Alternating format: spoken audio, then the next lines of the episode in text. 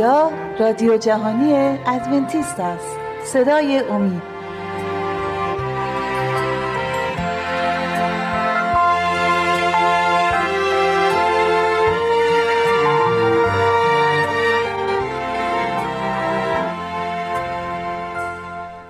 به نام خداوند بخشنده مهربان.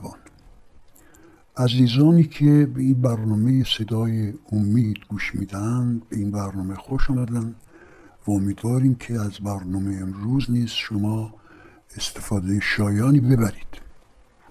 بحث تا در این لحظه بر این بود که مسیحیت چیست و به عنوان مقدمه مسائلی راجع به سیستم قربانی های حیوانات مطرح کردیم و حتی بحثمون به اونجا کشید که این سیستم قربانی ها به ناچار اشاره بود به قربانی که میباید در زندگی و حیات و مرگ و دفن و قیام مسیح منتهی بشه. تا به این ترتیب قربانی بزرگی برای گناه جامعه بشری کلاً داده بشه و به این ترتیب انسان از این طریق بتوانه به حیات ابدی و عرض کنم که رابطه متقابل با خدا دست بیابه. حالا ممکنه شما بپرسید که چگونه ممکنه مرگ انسانی مانند عیسی مسیح جوابگوی چنین برنامه بسیار بزرگی باشه و یا اینکه چرا لازم بود که عیسی مسیح قربانی بشه و آیا واقعا عیسی مسیح قربانی شد یا خیر؟ ما تا در اینجا شکی نداریم که خدا قربانی حیوانات رو برای نیایش عبادت خود مقرر داشت و این خیلی واضح و خیلی مبرهنه. و اما آیا این قربانی اشاره به مسیح کرد، این رو میباید از سر نو شمه تحقیق بکنیم. خود حضرت مسیح فرمود در موردی که ابراهیم ابراهیم خلیل الله روز مرا دید و شادمان گشت. هدف مسیح از اشاره به این تجربه ابراهیم چه بود؟ گویا وی اشاره می کرد به اینکه خدا به ابراهیم دستور داد که فرزندش را طبق امر الهی قربانی کند و یادتون هست که در اون لحظه آخر ندای از آسمان آمد که دست نگه دار فرزندت را نکش، زیرا دانستیم که چقدر مطیع و فرمانبردار هستی. و در اون لحظه خدا قوچی را جانشین فرزند ابراهیم کرد. ظاهرا ابراهیم از این جانشینی قوچ به جای فرزند خود برنامه کلی نجات بشر رو از این تجربه فهمید و مسیح به این فهم و شعور ابراهیم راجع به قربانی ها اشاره کرد وقتی گفت ابراهیم روز مرا دید و شادمان گشت. یعنی ابراهیم در این تجربه شخصی خود فهمید که بشر محکوم به نابودی و مرگ است به خاطر گناهانش و فقط یک جانشینی باید جای او را بگیرد و این جریمه نهایی گناه بشر را بپردازد تا بشر بتواند به حیات ابدی دوباره دست بیابد. این رو کراراً در کتب عهد جدید به آن اشاره شده است. فی المثال گفته شده که فقط توسط عیسی مسیح میتوانیم به خدا دست بیابیم و یا اینکه اشاره شده است که اسمی دیگر زیر آسمان داده نشد که ما توسط آن نجات بیابیم جز اسم عیسی مسیح. از, از این نقطه نظر سوال پیش میاد که چرا عیسی مسیح چنین منحصر به فرد است و چه تفاوتی بین او و دیگر پیغمبران وجود دارد که او را چنین منحصر به فرد و لایق و توانا برای نجات بشر می نماید، کما اینکه در مکاشفه و دیگر کتب عهد جدید آمده است که نجات یافتگان در ملکوت خدا خواهند بود لایقی لایقی لایقی برای ستایش و عبادت، زیرا خون خود را برای نجات ما دادی و توسط خون خود حیات ابدی را برای ما تأمین نمودی. این نوع ستایش و پرستش فقط برای کسی قابل قبول هست که در او یک ذره از الوهیت وجود داشته باشد. حالا ما این ذره الوهیت رو از طریق دیگر تفسیر میکنیم تا شاید نقطه شبهی در این مورد نباشد. ما میدانیم که انسان عادی در تولد از یک تخمک یا اووم زن و یک سپرم یا تخم مرد صورت میگیرد. در آن لحظه که این تکیاخته سپرم وارد تکیاخته اووم یا تخمک زن در رحم می شود، نطفه بسته می شود و پس از نه ماه این نطفه به شکل یک انسانی، به شکل طفل کوچکی تولد می یابد.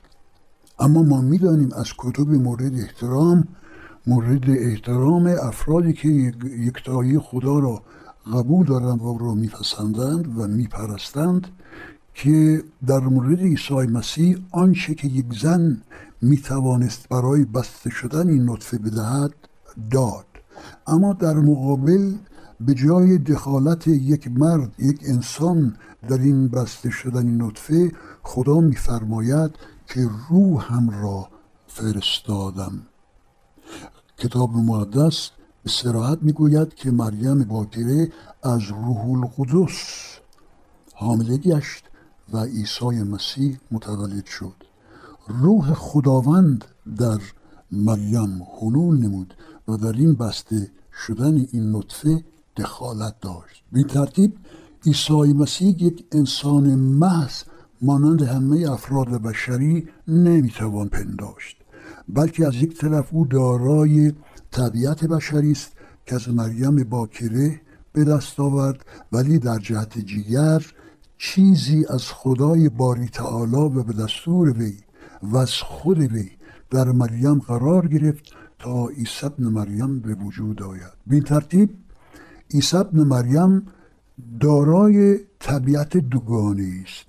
از یک طرف طبیعت انسانی و بنابراین واقف به رنجها و زحمتها و مصیبتهای ما انسانها چون برادری بزرگتر، ولی از طرف دیگر طبیعت الهی که او را قادر و با کفایت می نماید تا جریمه گناهان تمام خاندان بشری را بدهد و به این ترتیب بشر را از مخمسه گناه و جریمه نهایی او که مرگ ابدی است نجات بدهد و مجددا حیات ابدی را نصیب او گرداند. او انسان محض نیست، او تجسد الهی است توسط روح الهی که جسم بشری پوشیده است. این مسئله را کتاب مقدس کاملا روشن می‌نماید و تا حدودی در کتب دیگر نیز آمده است. بنابراین ما میتوانیم بگوییم که عیسی ابن مریم یک انسان خاص منحصر به فردی است که با داشتن طبیعت الهی قدرت می‌یابد تا برنامه نجات را برای انسانها به تحقق درآورد و قربانی شدن او از بدو پیدایش عالم و یا بنیانگذاری این عالم مقرر گردیده بود، زیرا در کتاب مقدس آمده است که قبل از بنیانگذاری این عالم وی برای ما ذبح شد. در کلمه دیگر، در نظر خدایی که مسلط بر گذشته و آینده است، قربان شدن آینده مسیح که توسط انبیا پیش بینی شده بود به شکل یک واقعیت بر حق مسلم گردیده بود و بنابراین موقعی که مسیح به اینجا آمد خود کاملا واقف بود که برای چه مأموریت و رسالتی به این جهان آمده است. این طبیعت دوگانه الهی و بشری او بود که او را قادر میکرد که بتواند جریمه گناه بشر رو بپردازد و بشر رو مجددا با خدا مصالحه دهد. کتاب مقدس به شکل زیبایی توضیح میداد که ما توسط خون مسیح توانستیم مجددا به خانواده الهی ملحق شویم و فرزند خواندگی خدا را بیابیم. حال عده را شکوه و شکایت بر این است که چرا ما او را پسر خدا میخوانیم، در حالی که عقیده بر آن است که خدا نه زاده شده است و نه میزاید. باید گفت که این اصطلاح فرزند خدا به این جهت استفاده شده است که نزدیکترین رابطه خونی را بین یک انسان و فرزند خود نشان می‌دهد. از این نزدیکی، از این رابطه نزدیکتر نمیتوان یافت و با توجه به اینکه روح الهی در مسیح ساکن است، بنابراین اگر این اصطلاح استفاده نگردد ملوث، کماکان باید معترف بود که عیسی مسیح دارای طبیعتی دوگانه است که از یک طرف انسانی است و از طرف دیگر الهی است. حال ما چه بگوییم فرزند خداست و چه نگوییم، این حقیقت مسلم را نمیتوان انکار کرد. ما اکنون شما رو به خدا میسپاریم و در مرحله آینده به این بحث بسیار زیبا راجع به اصالت و رسالت و قربانی بزرگ عیسی مسیح به خاطر جامعه بشری ادامه خواهیم داد. خدا حافظ شما.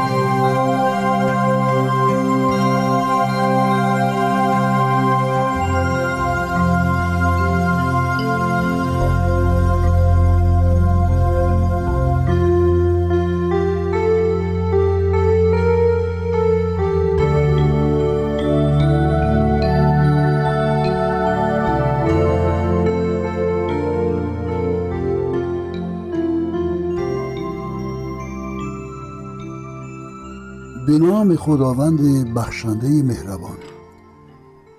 درود فراوان به شنوندگان گرامی صدای امید.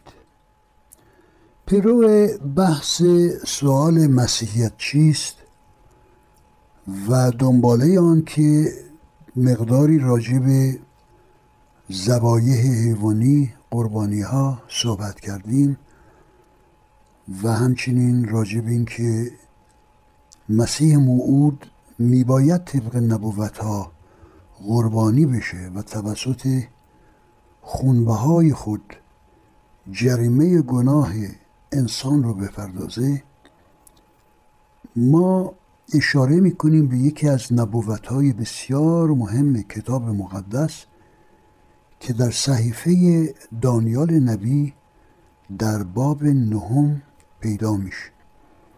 این نبوت بسیار مهمه به این دلیل که نه فقط زمان ظهور مسیح موعود رو به وضوح آشکار میکنه، بلکه قربانی شدن مسیح رو پیش بینی میکنه. این نبوت همچنان که عرض کردم در باب نهم دانیال پیدا میشه. ولی قبل از اینکه این نبوت رو ما مفصل توضیح بدیم، باید عرض کنم که مدتها و زمانهای نبوی در کتاب مقدس چنان مقرر شده که هر روز معادل یک سال است.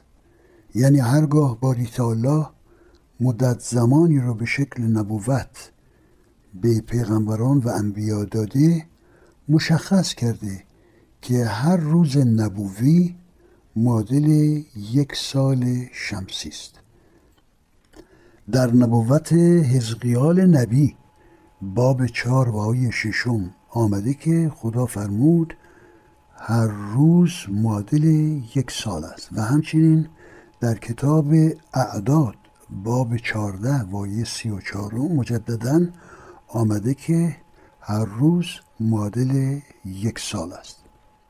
در کتاب دانیال در باب نهم در مقابل تضرعات و دعاهای دانیال نبی که از خدا میپرسید چرا به خاطر گناهان بنی اسرائیل اسرائیل رو به جای مدت هفتاد سال که در نبوت ارمیای نبی آمده بود، خدا میل داشت که بیشتر از این مدت اسرائیل رو در اسرت در بابل نگه داره، خدا جواب داد که برای قوم بنی اسرائیل هفتاد هفته مهلت مشخص شده که در انتهای این هفتاد هفته مهلت اگر قوم بنی اسرائیل از گناهان خود و تمرد خود بر نگردند، قوم اسرائیل رو به عنوان قوم منتخب خود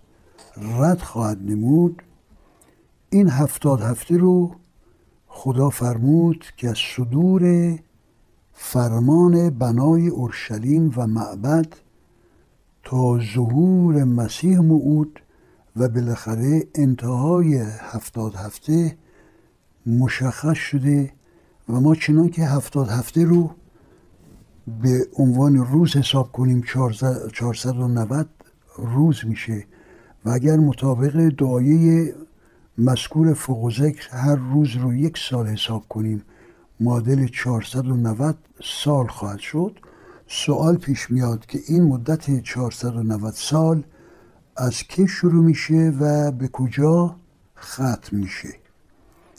خود خداوند شروع این مدت رو مشخص کرد که از صدور فرمان بنای اورشلیم و معبد خواهد بود. مورخین را اتفاق در این است که این فرمان به دست اردشیر درازدست در سال چهارصد و پنجاه و هفت قبل از میلاد انجام گرفت. اردشیر درازدست در پیروی از خواسته های کورش کبیر و داریوش کبیر که فرامینی نظیر آن صادر کرده بودند، قوم بنی اسرائیل رو پشتیبانی کرد با اولا لشکریانی که همراه آنها فرستاد و همچنین مقداری نقدینه برای کمک و خرج سفر و به انضمام اینها تمام ظروف مقدسی که از معبد اورشلیم نبوکدنصر به بابل انتقال داده بود، اینها را همه به قوم بنی اسرائیل داد و آنها را مأمور کرد که به دیار خود برگردند و معبد و شهر را نوسازی کنند. ما اگر از این تاریخ که چهارصد و پنجاه و هفت میلادی و در واقع در پاییز آن سال بود، چهارصد و نود سال به زمان به جلو برویم، به سال سی و چهار میلادی بعد از میلاد میرسیم. اما خدا مشخص کرده بود که این هفتاد هفته به سه مدت متمایز تقسیم شده است: هفت هفته اول و سپس شصت و دو هفته بعد و بالاخره یک هفته آخر. در هفت هفته اول دیوارهای شهر اورشلیم بنا شد. به انضمام شصت و دو هفته بعدی ما را میرساند به سال بیست و هفت بعد از میلاد و در واقع پاییز آن سال. خدا فرمود که در ابتدای هفته اخیر از هفتاد هفته مسیح موعود ظاهر خواهد شد و سپس در وسط آن هفته، یعنی سه سال و نیم بعد، مسیح به خاطر گناهان بسیاری منقطع خواهد شد یا کشته خواهد شد و بعد آخر هفته آخر، یعنی سه سال و نیم بعد که هفتاد هفته تکمیل می شود، قوم بنی اسرائیل اگر از تمرد و گمراهی خود باز نگردند به عنوان قوم منتخب خدا مطرود خواهند شد. سال بیست و هفت میلادی که زمان ظهور مسیح به عنوان مسیح موعود می باشد، از یک مرجع دیگر تاریخی ثابت می گردد. این مرجع دیگر تاریخی آیاتی است از باب سوم انجیل لوقا که می گوید مسیح در سال پانزدهم سلطنت تیبریوس سیزر به رودخانه اردن آمد تا از دست یحیای تعمید دهنده تعمید بگیرد. مورخین را اتفاق بر این است که تیبریوس سیزر در سال دوازدهم میلادی بر اریکه سلطنت نشست. بنابراین پانزدهمین سال تیبریوس سیزر قیصر بیست و هفت میلادی می‌گردد. دوازده به علاوه پانزده بیست و هفت میلادی. در واقع پس این تاریخ از دو جهت ثابت شده است که مسیح موعود می‌باید بیست و هفت میلادی ظاهر شود. مسیح موعود رسالت نبوی خود را و رسالت مسیحایی خود را با تعمید در رودخانه اردن به دست یحیای تعمید دهنده شروع نمود و اینان سه سال و نیم بعد در بهار سال سی و یک میلادی مسیح به صلیب آویخته شد و نبوت به تحقق پذیرفت که گفته بود سه سال و نیم بعد یا در میان هفته آخر مسیح موعود منقطع خواهد شد به خاطر گناهان بسیاری. و سه سال و نیم بعد از آن، یعنی در واقع در سی و چهار میلادی، هفتاد هفته یا چهارصد و نود سالی که خدا مهلت به قوم یهود داده بود به قوم اسرائیل تا از گناهان خود برگردند تمام شد و در آن سال با سنگسار شدن استیفان به دست یهودیان قوم اسرائیل از نظر خدا مطرود شد و امروز خداوند قوم اسرائیل روحانی خود را از تمام امتهای جهان جمع می نماید. همه کسانی که برنامه نجات اسرائیل روحانی رو، یعنی اقوام امروز را، به دست عیسی مسیح میپذیرند و ایمان میآورند، در واقع قوم روحانی اسرائیل را تشکیل میدند. توضیح مختصران که ما کشور اسرائیل امروز رو قوم منتخب خدا نمیدانیم و اسرائیل روحانی که در عصر جدید، در عهد جدید به عنوان اسرائیل خدا محسوب می شود، افرادی هستند از تمام اقوام دنیا که پیام نجات خدا را پذیرفتند و به عنوان افراد اسرائیل روحانی محسوب می شوند و نصرت بر گناه را از طریق قربانی مسیح و نجات از عقوبت آن را به خاطر خون ریخته شده مسیح پذیرفتند. ما شما را به خدا می سپاریم و با تا دیدار آینده با شما خداحافظی می نماییم.